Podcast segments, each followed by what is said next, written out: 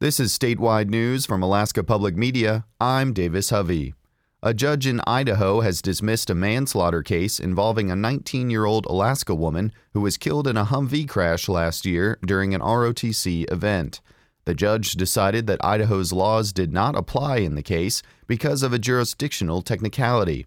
The crash happened on a military bombing range that is not open to the public. As Alaska Public Media's Jeremy Hsieh reports, military investigators flagged a civilian Air Force employee and a major for possible crimes related to the death early on. But the military has not disclosed if they actually faced any charges or disciplinary action. Eagle River resident Jessica Swan, the mother of the slain Air Force ROTC cadet Mackenzie Wilson, calls the lack of accountability unconscionable. Mackenzie was killed and there's no consequences. Like, how can that be? How can that be legal? Like, how can that be okay? It just doesn't make sense. Mackenzie Wilson was one of 19 college students from around the country in the Air Force Reserve Officers Training Corps picked to attend a four day educational program at Idaho's Mountain Home Air Force Base in June of 2022. ROTC cadets are civilians preparing to become military officers. The crash happened on the last day on a gravel road of the Saylor Creek bombing range. Military investigators detailed poor oversight and a series of broken rules leading up to the crash. According to their report, range officials gave the untrained cadets unsupervised access to drive old Humvees, which had been procured as bombing targets and weren't supposed to be driven.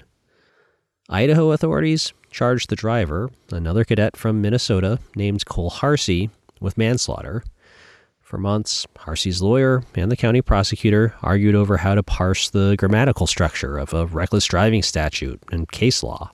Reckless driving is a prerequisite for the manslaughter charge in this case. The judge ultimately decided it didn't apply on public land that is not open to the public.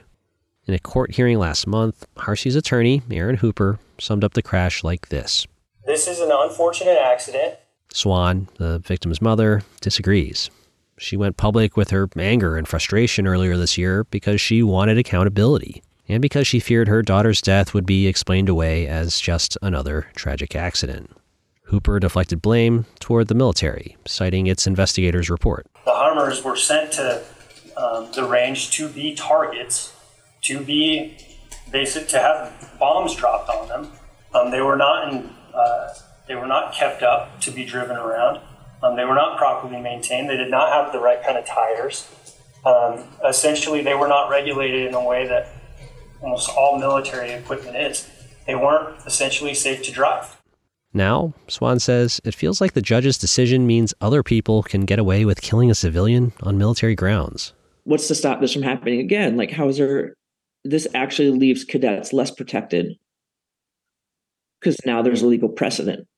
So it's done the complete opposite of what I was hoping to protect other cadets. None of the attorneys involved in the case responded to requests for comment, and Air Force officials still have not said whether its personnel faced disciplinary action after the accident. Swan says the prosecutor was in touch with her recently and told her he intends to appeal.